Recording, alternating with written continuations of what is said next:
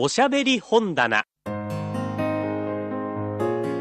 の時間は福岡の アールケービー 毎日放送のアナウンサーによる朗読をお送りします。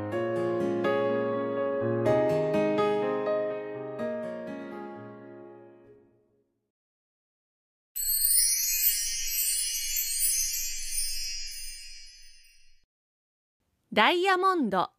夢の旧作。ある仕立て屋のおかみさんが往来でとてつもない大きなダイヤモンド入りの指輪を拾いました。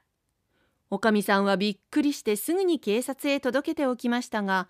落とした人がどうしてもわからないというので、いちねん経つとおかみさんは呼び出されて、これはお前のものにしてよいと言って、そのダイヤモンドの指輪を渡されました。おかみさんはとても喜んですぐに家に帰り、亭主にそれを見せました。亭主も大喜びでしたが、おかみさんは亭主に向かって、このダイヤモンドの指輪をはめても恥ずかしくないくらいの立派な着物をこしらえてくれと頼みました。亭主はすぐに家中にある一番いい切れを切って、おかみさんの着物をこしらえて、その上に靴から帽子、手提げ袋まで作って与えますと、おかみさんは大喜びでそれを身につけて方々を歩いておりましたが、そのうちに、これくらい立派な着物を着ているのに、馬車がなくては決まりが悪いから、立派な二頭立ての馬車を買ってくれと言い出しました。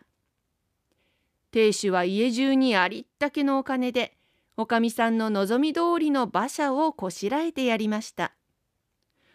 おかみさんは喜んで、それに乗って方々を駆け回りました。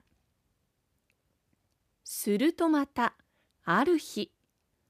おかみさんは外から帰ってきて、私の身なりは貴婦人よりずっと立派にしているのに、お前さんが仕立て屋では困るじゃないの。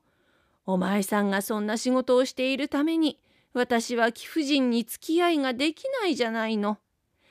私はもうお前さんに愛想が尽きたから、このうちを出て行きます。と言って、今にも出て行こうとしましたので、さすがにお人よしの仕立て屋も、この言葉を聞くと大層怒って、おかみさんを打ちました。するとおかみさんも怒って亭主に打ちかかりました。その拍子に指にはめていた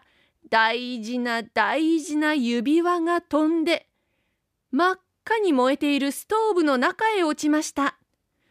おかみさんも亭主も慌てて拾い上げようとしましたが、間に合いませんでした。指輪の中のダイヤモンドは、目もくらむほど美しい光を放ったかと思うと、見る間に灰になってしまいました。二人はあっけに取られて見ておりましたが、おかみさんはいきなり亭主の胸にすがりついて泣き出しました。そして申しました。私が悪うございました。堪忍してください。もうこれから決して、貴婦人になろうとは思いませぬ。あのダイヤモンドはあなたと私の間を裂く悪魔でした。